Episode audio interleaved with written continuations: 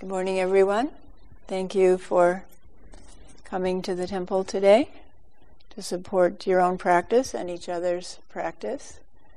We're just about into Labor Day weekend, so everyone is off enjoying their last little weekend before the school comes back school opens up, children have to go back, people have that sense of going back to work. And we mark this time of the year with a festival called the Jizō Bon, Jizō Festival. Bon is festival in Japan. And this is tradition in Japan, and I thought I would read you a little bit from the book that I wrote about Jizō Bodhisattva.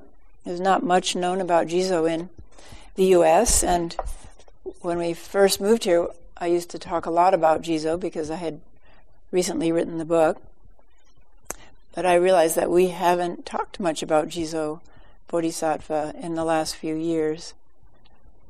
Somehow when you talk, you think, you can hear the echoes in your mind, and you think, well, I just talked about that, but no, it was 10 years ago when I talked about that. So this is from the Jizō book, and it's about the Jizō Festival for children in Japan. Jizō's Ennichi, special or Saint's Day in Japan, is the 24th day of the 7th month of the traditional lunar calendar. Temples especially dedicated to Jizō may hold services every month on that day, which is what we do here. A festival to honor Jizō still is celebrated in August in the Kyoto and Osaka region, at the end of the Obon or Festival for the Dead. So we usually celebrate it in August. Depends on whether you use the Gregorian calendar or the lunar calendar. During the weeks of Obon, the gates between the human world and other realms are believed to open. The Obon is a traditional fall festival in Japan, celebrating the harvest, taking in the harvest, and having enough food to get through the winter. It's also a time when people honor the spirits of the dead. The spirits of the dead are welcomed and honored as they return to visit family and friends. Priests are very busy making rounds to parishioners' homes to chant sutras in memory of relatives who have died. Traditional bountiful offerings of food, especially cookies, candy, canned fruit, and also sake, are placed on the altar for the hungry ghosts. The best offerings, however, are the sutras, for only the Dharma will slake the unending thirst of all beings and relieve their gnawing hunger. The Obon festival often ends with bonfires and a ceremony in which hundreds of little boats, made of leaves, each bearing a lighted candle, are floated on rivers or lakes. We have in our long-term plan here, Toru Tanaka, who's our Japanese landscape gardener, has drawn a plan for the monastery grounds, which you can see in the cafeteria, and it includes a pond, a lake up on part of the softball field. And one of the things we would do if we ever have a pond is float lanterns on the pond. The Jizō Bon festival occurs at the end of Obon because the gates that allowed spirits to return and visit will soon close and lock behind them for another year. It is an appropriate time to ask Jizō to assist these loved ones as they journey back, possibly to difficult realms. The Jizō Bon has become a festival for children, a time to express gratitude to Jizō and to evoke his special protection for little ones making their way through the perils of childhood in the coming year. And this is a description of Jizō Bon in Kyoto. Kyoto maintains a lot of the ancient customs, and so you can go there and see some of these festivals. So this is an article in a Japanese newspaper for foreigners. The surface of this religious observance looks like a gay neighborhood party to end the summer. Children under 13 and the adults of the neighborhood take part in the festival. On the morning of the 24th, a canopy is set up in front of Jizō's shrine or statue. Even in cities in Japan are divided into small neighborhoods with neighborhood policing, and most of the neighborhoods will have a Jizō shrine. If the image is in a crowded area, a neighbor living close to the statue will open up his front rooms for the festivities. The point is that Jizō should be able to enjoy the fun too. Jizō and his shrine have been thoroughly cleaned. From early morning, offerings of food and drink, of incense, candles, and flowers are made. The statue and or its shrine will have been draped with red and white bunting and red lanterns with Jizō Bon, and each family's name written on them will have been hung before each door in the neighborhood. These will be lighted in the evening to give a soft, rosy glow to the streets and alleys of the neighborhood. Excited children gather early in the day for games, organized and spontaneous, the drawing of prizes, snacks, and general fun. Some neighborhoods serve a communal supper of curry, noodles, or sushi prepared by children under adult supervision. Nightfall brings the magic of sparklers and fireworks, cold drinks, and watermelon, because it's extremely hot in Japan at the end of August, and perhaps Bon Odori dancing, which we did yesterday. The children and their parents, bathed and dressed in colorful cotton summer kimono, enjoy the cool of the evening and its festivities with their neighbors. At bedtime, a final thank you to Jizō for past health and safety, and supplications for future protection are made. Jizō Bon is over, and so is summer. Children must return to school, farmers must start preparations for the autumn crops and harvests, and businessmen their autumn sales offensives.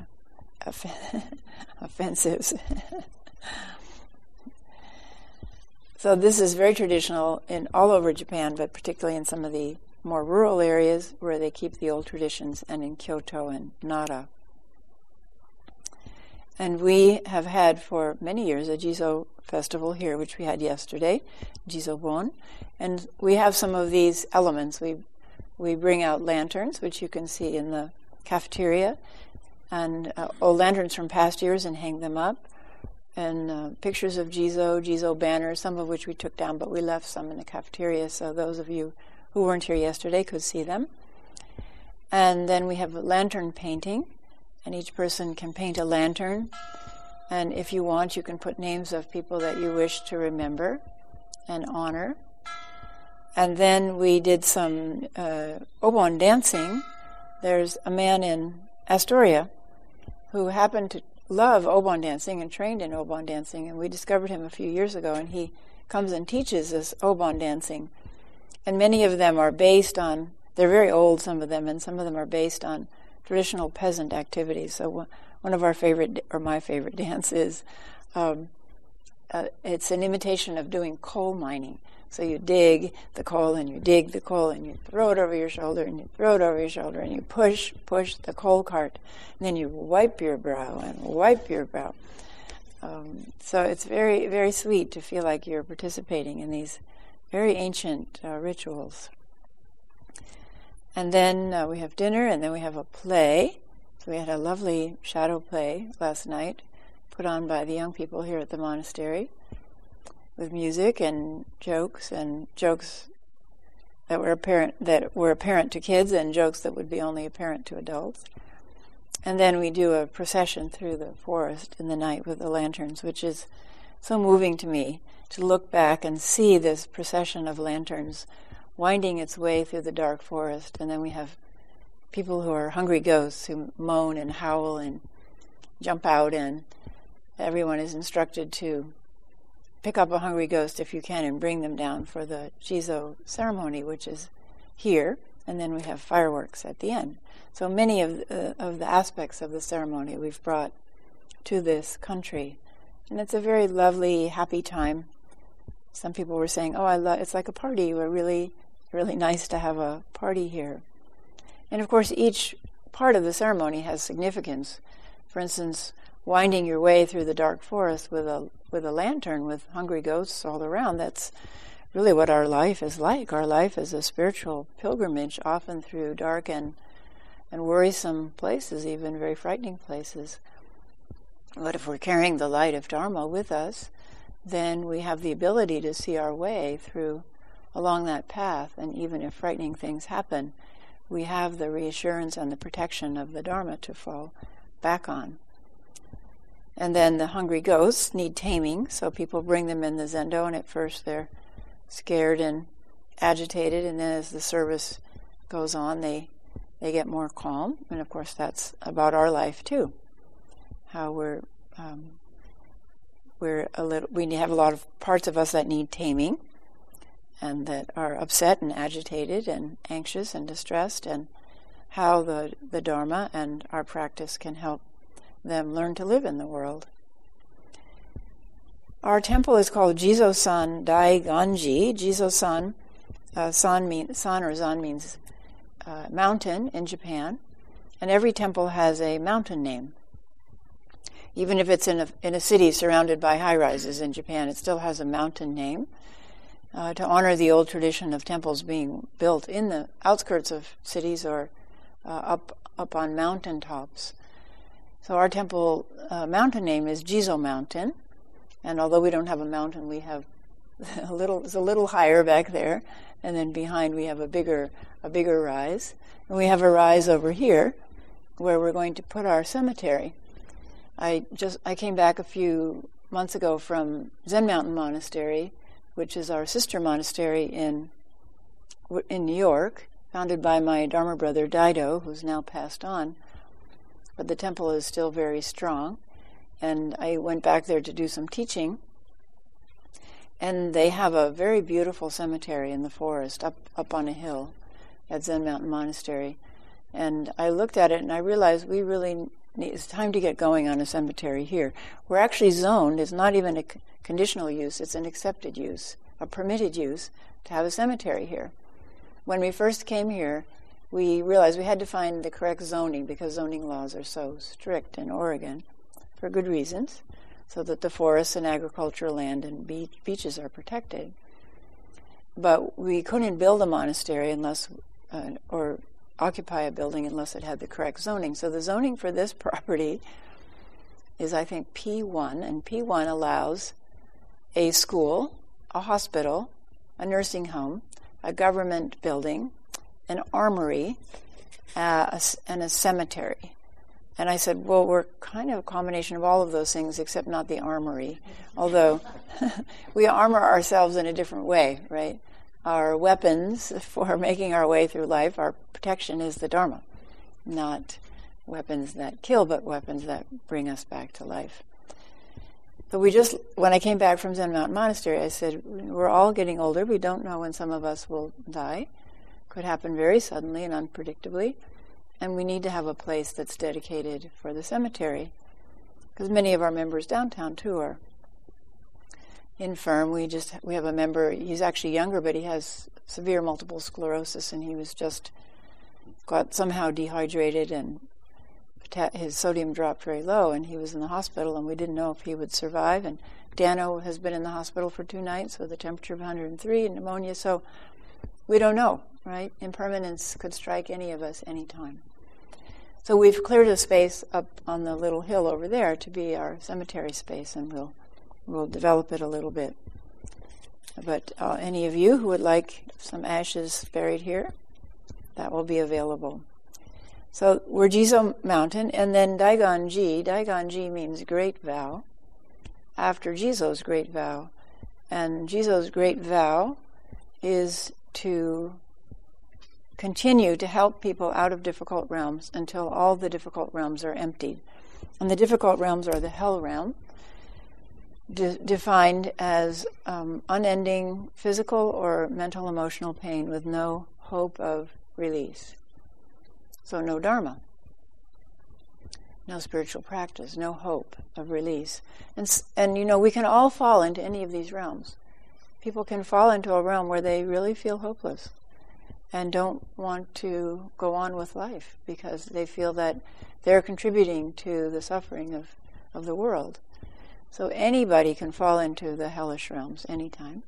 And the next difficult realm is the hungry ghost realm, which is unceasing craving and hungering for something that you don't have, and it doesn't. And even when you have it, it doesn't bring relief.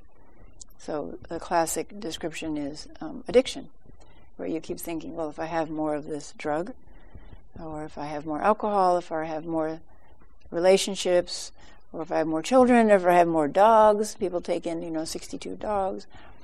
All of these are attempting to find something on the outside that will bring relief from our own internal suffering. So there's endless craving. If you have 62 dogs, one more dog will not end your suffering. And if you've just gotten drunk and you're acting really stupid and insulting people, one more drink is not going to end your suffering. So traditionally, the hungry ghosts are shown with little teeny throats and great big bellies because their hunger is immense, but they can't take in what they really need to take in to end their suffering, which is the Dharma or spiritual practice, something that brings them back to a place of ease that doesn't depend on anything external. So the place of ease, the home, is here, in this place, in this room, at this time, at this moment, in this body, in this life.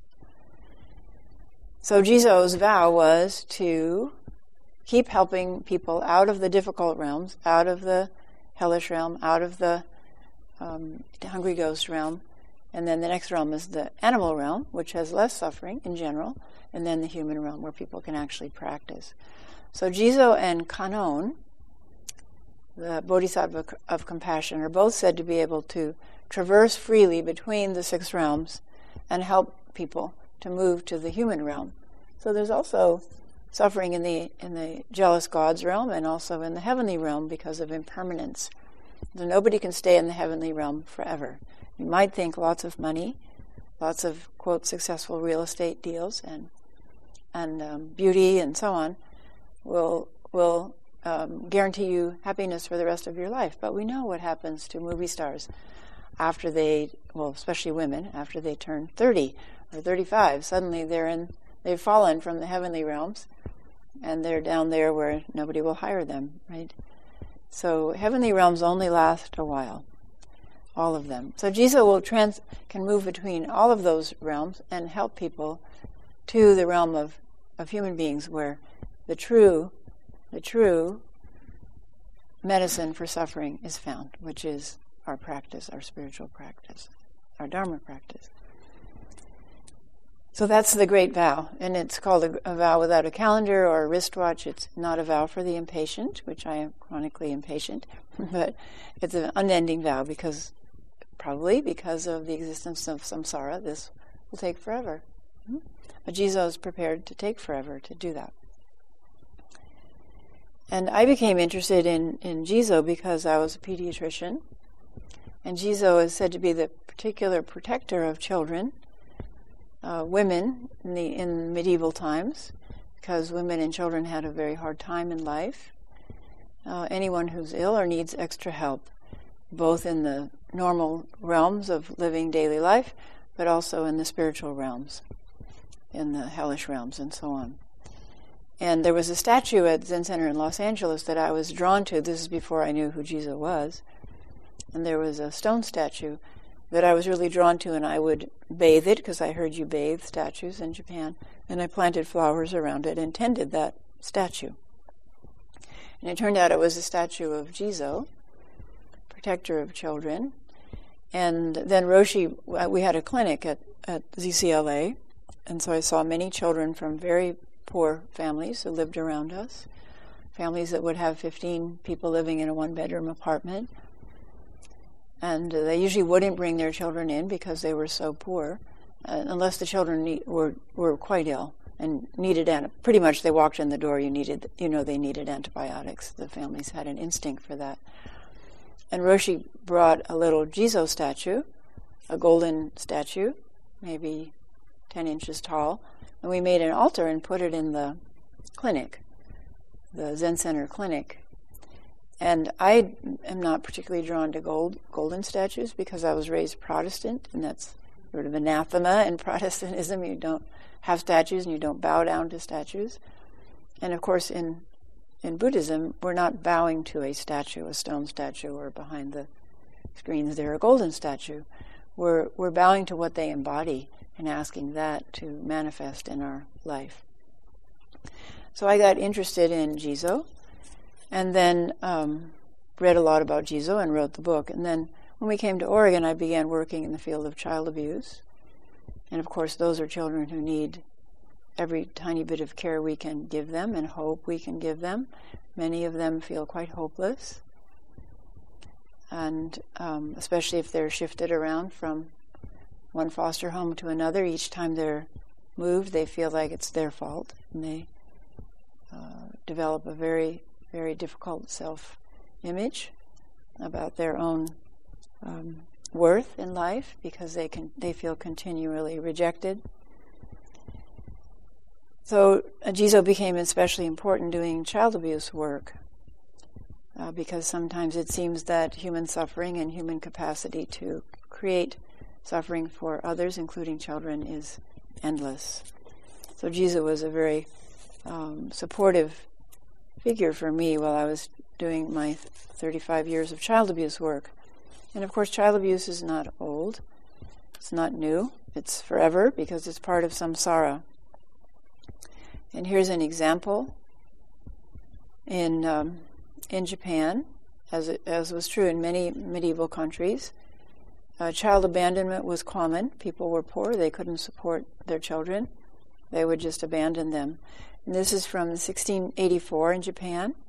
The great poet Basho, who's honored as a Zen poet, while on a pilgrimage, encountered a deserted child and was moved to write a poem. His diary also reflects the belief that a fetus or a child has its own karma. So there was a belief at the time that the fetus or a child had its own karma, and it wasn't so terrible to release a fetus or a miscarried child or a young child. Young children were considered close to the gods and could easily return to the god realms. So it wasn't considered terrible to release a child back to the gods, release them back to death. Well, here's what Basho writes. As I was plodding along the river Fuji, I saw a small child, hardly 3 years of age, crying pitifully on the bank, obviously abandoned by his parents. They must have thought this child was unable to ride through the stormy waters of life, which run as wild as the rapid river itself, and that he was destined to have a life even shorter than that of the morning dew.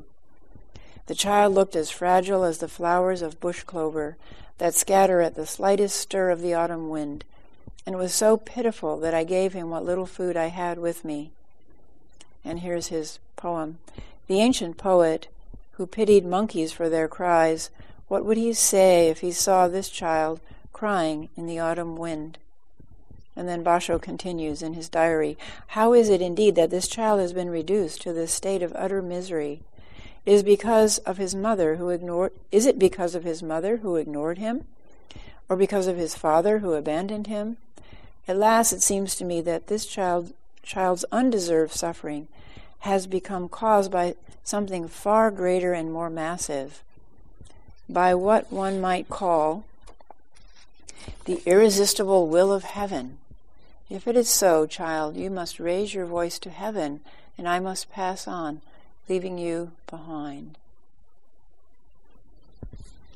So Basho was moved by this child's plight, but he felt, again, that this was part of the will of heaven, part of the child's karma. And although he gave the child food, he went on.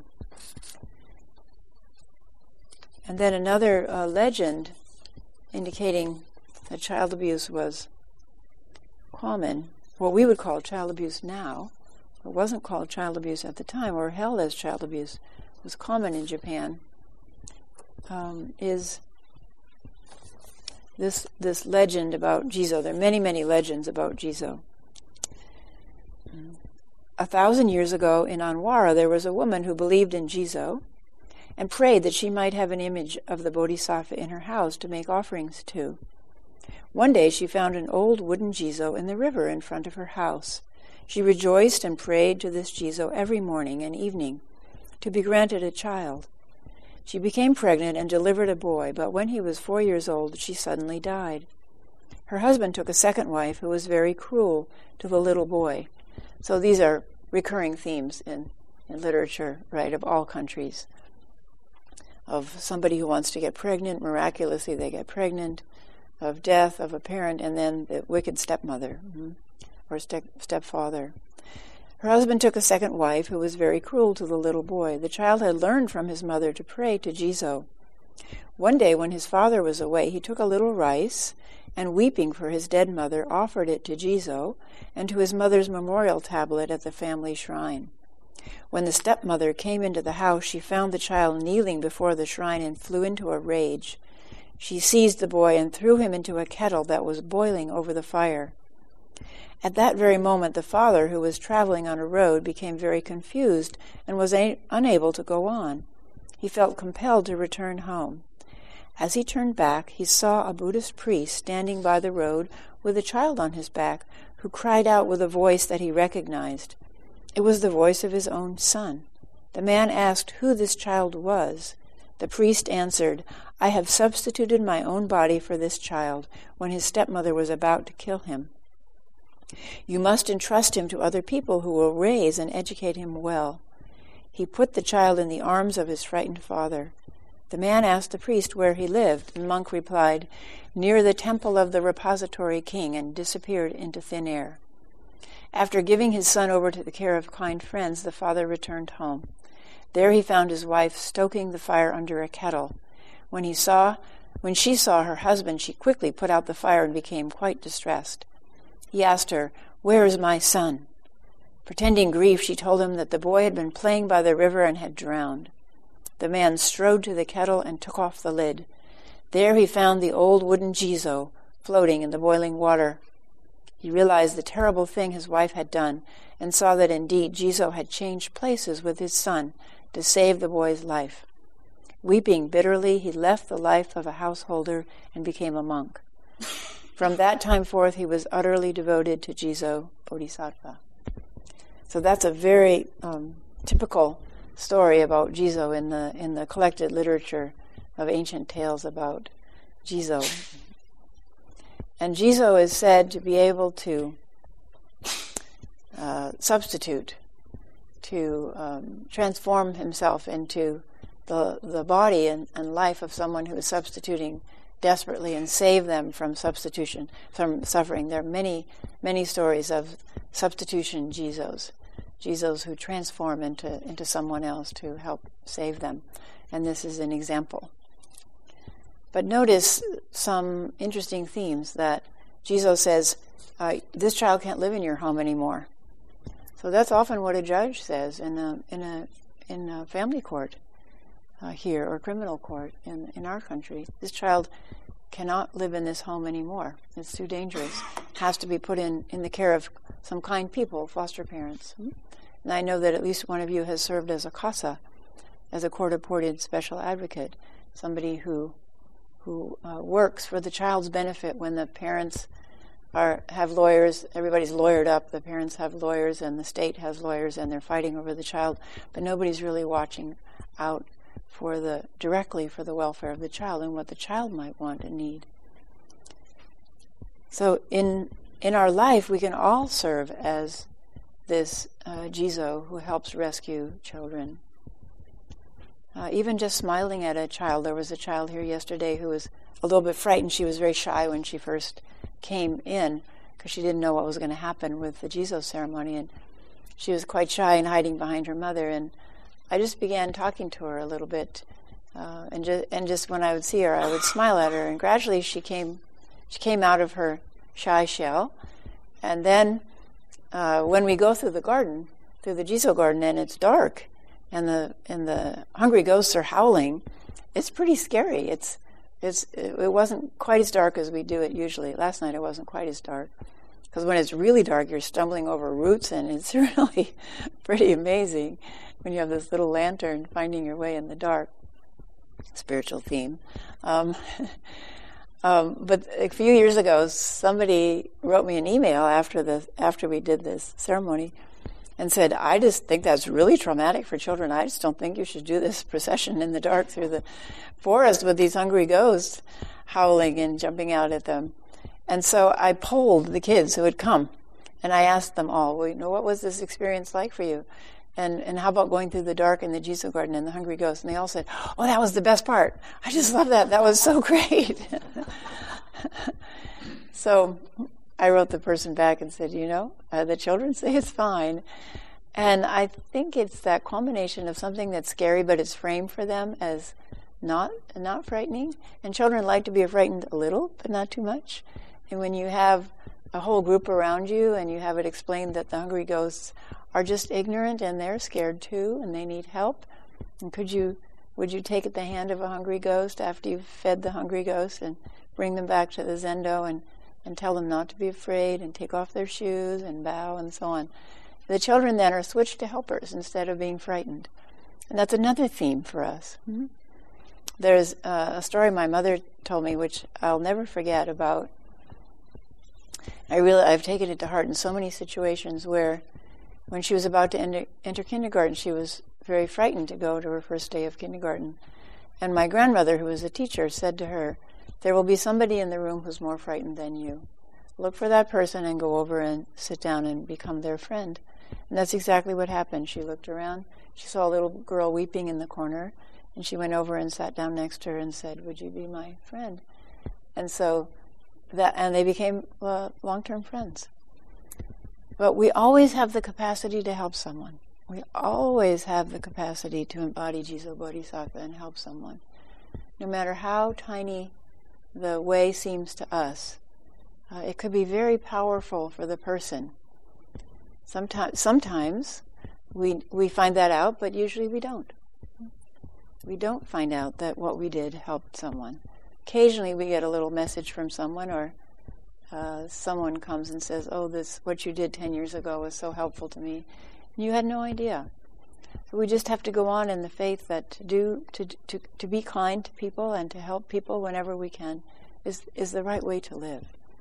And that when we come out of ourselves and come out of the shell of our own suffering and just put that behind and move forward and reach out into the world to help others, that by itself will help us out of our own suffering. So reading those two stories, ancient stories, we realized that samsara is samsara. And this was a theme that I spoke about during our last session, which was a session on loving kindness and compassion, our deep hope that the world can come to some kind of peace. You know, all of us would like peace in the world, but sometimes it just seems hopeless, and we seem helpless. How are we supposed to help people in Syria? How are we supposed to end a war that just keeps going on in the Middle East? What are we supposed to do about ISIS, and terrorists who are bent on their own way of trying to create their own world of happiness, right? Their idea of happiness in the world, which would be a caliphate and Sharia law. So how do we keep working when it almost seems hopeless, when it seems like we may destroy the world? But we must. We must. We can't give in to despair. But we also have to realize, and this is absolutely what the Buddha taught, samsara is samsara. Samsara will always exist. As long as they're human beings, and as long as they're deluded or they're raised by cruel parents, or samsara will continue to roll forward. We cannot save everyone. We can save ourselves first so that we have the ability to do some good in the world, wherever we're placed. So you can just look around you and see where people are serving to help in the world. Each person has their particular place. So we have on Saturday, we have a farmer's market where people who raise healthy produce and honey and so on bring it to sell. That's their particular little piece of the huge jigsaw puzzle of human suffering. They've said, "Okay, this is my piece, this is what I can do." Or the fire department here, the EMTs, or they're just endless ways. I always think of the people who collect garbage, because we think of as people who collect garbage as, I think all of us have a little prejudice against that. Boy, I sure don't want to like that job, handling everybody's refuse all day long and getting all grimy and dirty, or the trucks that come and pump your septic tank. How many people would like to have that job, where you're pumping sewage out all day long into a tank and then taking it somewhere? Mm-hmm. But think of the suffering that would occur if that didn't happen. Those people are directly relieving human suffering, because if they didn't do those jobs for a week, or however long it takes your septic tank to overflow, we would all be suffering. And the kindly checkout clerk who helps you find something, or find the price on something, or somebody who helps you in Walmart.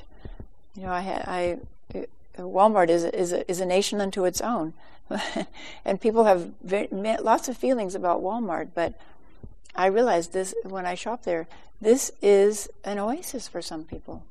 Walmart is an oasis for some people, where they can buy food inexpensively, including organic food is available there. And I found the clerks to be unfailingly helpful and nice. So there's so many realms where we can work in samsara. But I think everyone feels heartbreak when they see children suffering. So the picture that was shown in the news a few weeks ago of the child who was pulled from a bombed building in Syria, and he's put in the back of an ambulance, and he's covered with dust, and he's obviously in shock. It really moved people's hearts. And the physicians who were pleading from Aleppo, saying, people are starving, children are literally starving to death in Aleppo. Please, United Nations, please, developed countries, do something about this. And we're all moved when we see pictures of or hear stories of children suffering, because somehow we feel that children are innocent, and we want to protect that innocence, and we also feel that they shouldn't suffer because they are innocent. And we want to protect the qualities of children, of that innocence. So this is a question for all of you. What are the qualities in children that you think should be preserved throughout a person's life? So what are the qualities of a child that you treasure and love to see in somebody who's an adult or an elderly person? Can you name some of those qualities? Imagination or creativity? Curiosity. Endless curiosity. Trust. Open-heartedness, laughter, spontaneity. Any other qualities, child qualities? The need to learn. The desire to learn, curiosity, and the desire to continually learn. Playfulness. Wonderment. An aspect of curiosity, but even more an awareness of the mystery of the unknown qualities and exploring these mysteries in the world. That everything is mysterious. The children, everything is mysterious. If you're a baby and your hand, this thing comes in front of your eyes, you just like, you watch babies do this, that, and what is this? This pink apparition. They're just amazed at it. Or children who can play with ladybugs or lightning bugs. My 6-year-old grandson was raised in Oregon. I'd never seen lightning bugs, and last year I took him back to meet his cousins in Illinois. And I had forgotten about lightning bugs. And he was totally enchanted by lightning bugs and catching them and watching them. They hold them so gently, children who've been taught to do that. And there's just a wondrous phenomenon, this bug that blinks on and off. Any other qualities of children that... An open mind. So haven't put people and things in categories, right? Good and bad, but just open. So babies sometimes will, if they their diapers get overloaded, you'll find them painting with their own feces, very happy, or eating their own feces. They don't know the difference. And of course then they get punished, and then things begin to be put into categories of good, bad, and good boy, bad boy. So the qualities in these are some of the qualities we came up with in asking in a practice group, many of which you've mentioned. The qualities of children of child nature that we would like to preserve: innocence, openness, acceptance, curiosity, energy, unself-consciousness, a natural loving quality, spontaneity, freedom, flexibility, lack of anxiety, and worry. That's an important quality, because as soon as we start to grow up and take on responsibilities, we take on the anxiety and worry that go with responsibilities. And that's often why people try to avoid responsibility by going to school endlessly. Because you can succeed in that realm. You can get A's, right? So you just keep going to school and getting more and more degrees, which is great. It educates you. But there's a sense of not launching into the world. of responsibility, and responsibility is awareness that will bring some worry and anxiety. So how about qualities of childhood that you don't want to retain? High volume. High volume. Very loud, very energetic, yes. Lack of impulse control. Lack of impulse control. Tantrums. Yes. Upset when we don't get our own way, right? What else? Self-centeredness. Mm-hmm. The world is as big as me, and I don't care about other people. Or it's as big as my family, but my dad can beat up your dad, sort of thing. Mm-hmm. Other qualities of child nature we wouldn't like to preserve. Johnny? Emotional turbulence. Emotional turbulence. Mm-hmm. Crashes. Joy, then a crash, then joy, then a crash. Highs and lows. Our son used to have meltdowns, and we would say to him, "You just need to eat something," because he was very thin. "You just need to eat something." "No, no, no, it's terrible. Just eat something." "No, no, no." And then we would shove a piece of cheese in his mouth, and he would chew the cheese, and then the tears would end, and then he would calm down, and then he would smile and go off and play again. So there's always a lack of knowledge of what's going on inside of yourself and how to take care of it, right? Yeah. Anybody else? Qualities of childhood that you would not like to carry. Selfishness. Mm-hmm. Self-centeredness and selfishness. So, Shohaku Okamura, who's a Zen teacher from Japan who came and practiced in the U.S. when Katagiri Roshi died, he took over the Minnesota Zen Center. And he had a wife and a young child. And he talked about going to the playground with his young child with some toys, with the idea that his little boy would play with the other children, share the toys, and that it would be a way for his son to get acquainted with American children. So they go to the playground, he puts the toys down, and some American children approach his son, and they reach out for the toy, and his son pulls it back and says, "No, that is mine." And he realized, oh, my son knows English. He knows "no" and "mine." And he also talked about that as the realization of the self and other, right there. This is me, this is mine, and you're other, and you can't have it. And of course, he encouraged his child to share, and which his child did. But there's a innate selfishness that cannot be encouraged and has to be worked with in children. So here's some of the qualities that when we talked about this before, some of the qualities that we would not like to retain. Vulnerability. So that's interesting, isn't it? Vulnerability. We would like to retain the openness, the open-heartedness, but the vulnerability needs to be protected. Ignorance, helplessness, and self-centeredness, and then temper tantrums and so on. So there are many aspects of childhood that we would not like to retain. So I distinguish these as childlike and childish. The childish are the difficult aspects of child nature, and childlike are the qualities that we would like to preserve and carry through into our adult years, or reclaim, recover through spiritual practice. Remember that Jesus said, unless you come to me, as it will, actually I'll read the story.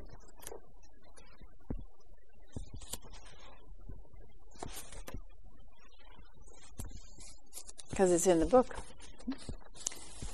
So there are these qualities that we want to preserve if we can in children, and it really hurts us to see them being injured and destroyed by cruelty and by the things that go on in the world of samsara, like war. The Bible relates a story of a group of mothers who brought children to Jesus, asking him to touch and bless them. Like all mothers, they were worried about the safety and future of their children, and they were asking for his protection and guidance. The disciples of Jesus were annoyed and told the mothers to go away, feeling that Jesus was too important and busy to bother with a group of noisy, dirty children.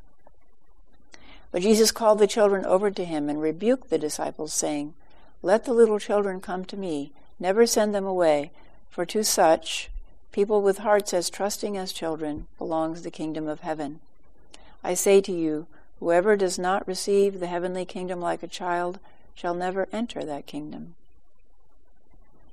So what is being said here in Buddhist language, that we cannot enter Nirvana, the gateless gate to our true and enduring life, unless we have the hearts and faith of children. So how to recognize the vulnerability and protect the vulnerability, but maintaining the open heart. And that's what our last retreat was about, to take up the practice of loving kindness, to take up the practice of compassion and sympathetic joy, because they become the staff that Jizō carries, the staff to help us, support us in difficult times, when we have those practices and can call them forth. If we're feeling vulnerable, if we're feeling attacked, we can do those practices for ourselves in order to bring ourselves to a place where we can do them for others and help in the world.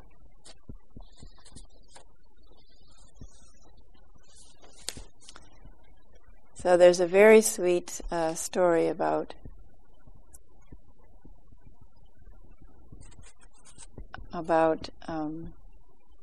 childlike and the... I can find my bookmark here, and the reward for being childlike. Let's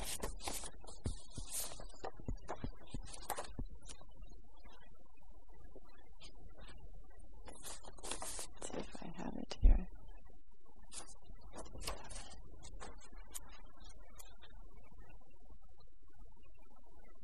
Oh, here it is.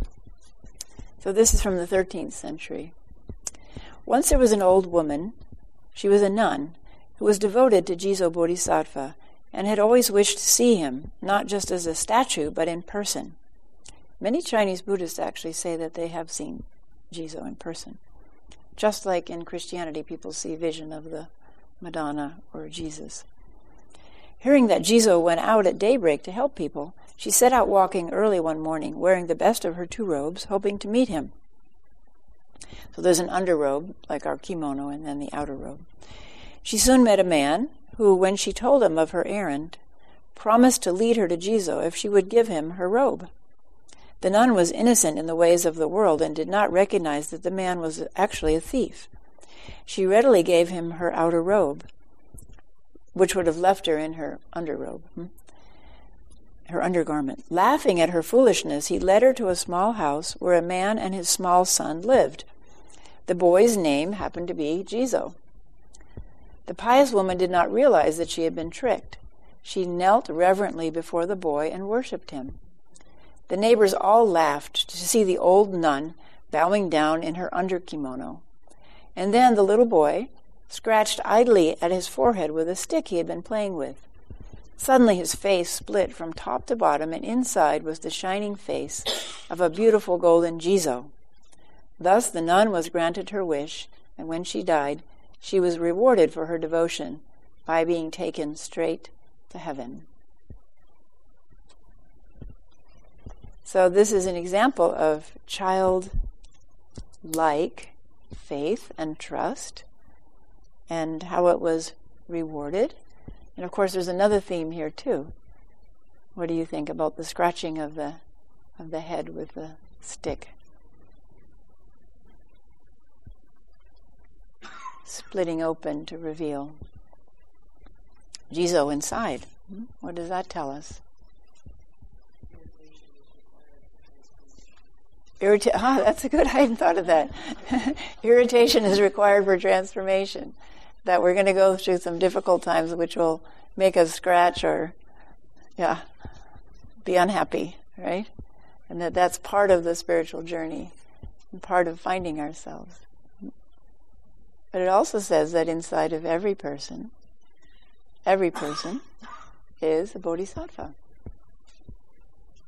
In this case, it happened to be Jizō, but it could be the bodhisattva of compassion, it could be the bodhisattva of wisdom, Manjushri, it could be the bodhisattva of great activity, Samantabhadra, and so on. Each bodhisattva embodies an aspect of us. And some people are very energetic, and they embody the bodhisattva of energy, Samantabhadra. Some people are very loving and compassionate, and they embody the qualities of Avalokiteshvara. And of course, we'd all like to embody them all. And so we take up practices to help us with the ones that maybe we don't embody or manifest so overtly in our life, but are lying there latent. So this story says that all of these qualities of enlightenment are latent within us. And yes, we have to be irritated by practice, sit long, face difficulties, and then gradually, in this case suddenly, but gradually those qualities will be revealed. And then we are better able to help in the world. Some of these stories sound funny to us because they're ancient stories, but all of these legends have an underlying theme which is about our life.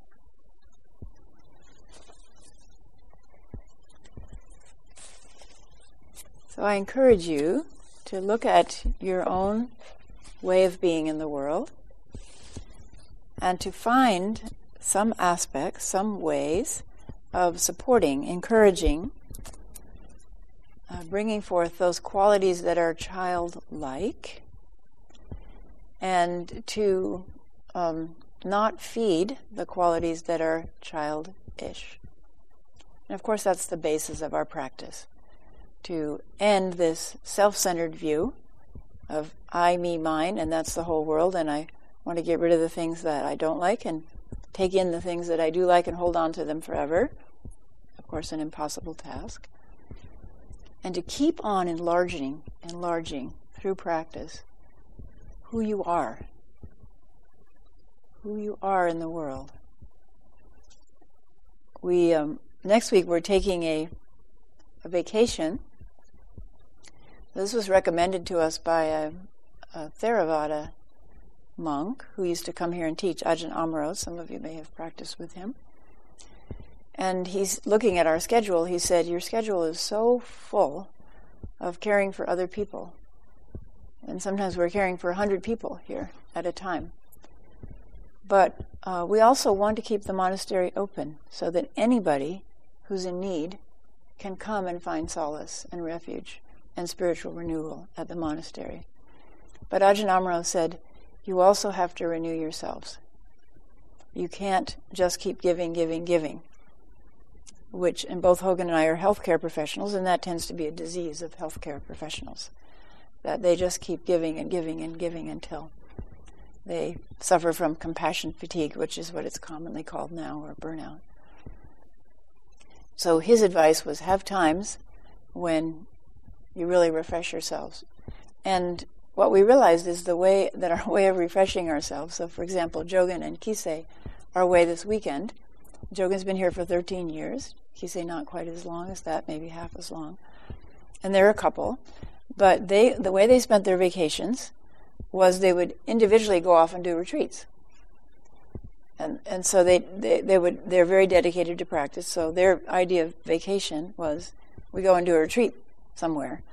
We go down to Stewart Creek House and do a retreat there. Or we go off and do a retreat with another teacher.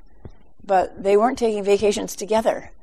So as we reassessed our situation in terms of refreshing ourselves, we realized, oh, this couple needs to take a vacation together. And so that's what they're off doing for the first time. They're taking a vacation together.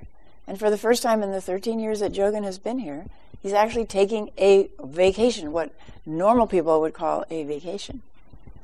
So we're rejoicing in that. And for the next week, people will be coming and going and doing vacation. There's a whole group going off to, under the guidance of Soten and Shanae, to do a camping trip, hiking and camping trip. And in order for them not to be caring for the people on the camping trip, which would not be a vacation for the two of them, they've planned it so there'll be silence, there'll be meditation time, and people will be caring for themselves. So we have to be very careful in the helping professions that we don't just exhaust ourselves by giving. And we have to do what we might call self-centered. You see, you take a concept like self-centeredness and you extend it too far and you end up thinking that anything you do for yourself is selfish. So that's a pitfall, an extreme. So all of us who care for people, all of us care for people in some way, care for others in some way. We have to be careful to renew ourselves, whether it's coming here on Sunday to meditate or coming to a retreat, learning loving kindness practice and practicing that for yourself and others. How can you be renewed? Whether Hogan and I go square dancing, that's our time together and our renewal. Good, clean, innocent fun, I highly recommend. Jizō Bon was good, clean, innocent fun. Anybody could come, from children to grandparents, and have a good time. So look for ways to renew yourself that are just very simple. Bring you back to nature, bring you back to that childlike way of being in the world. That's what renews us. And when Jesus said, it is through that quality of childhood, childlike quality, that we enter the kingdom of heaven, he was pointing out something very, very important.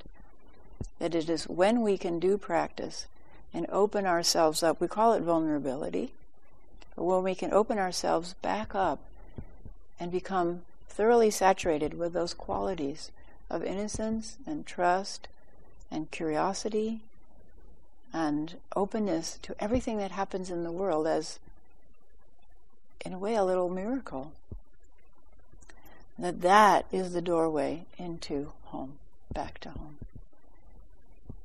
So thank you very much. I would just say that it doesn't take a month of vacation or 2 weeks of vacation to do that. Often vacations can be very stressful, so you have to plan them carefully so that it is truly a vacation, this nice, simple vacation with a lot of anxiety. But even more than that, what I've learned myself, having been a healthcare professional, is that I have to know what the small parts of me inside, the childlike parts of me, really enjoy doing, and I have to sprinkle them throughout my life, throughout my day even, and not wait 13 years and then take a vacation. That doesn't work very well. But sprinkle them throughout your life. So if you love to cook, then figure out a way to cook once a week. That's very renewing for me. I love to cook for other people. But if you're the Tenzo and you're cooking day after day, you're always thinking of menus and you're always thinking of how you're going to shop, and then don't cook on your day off. Do something completely different that's renewing.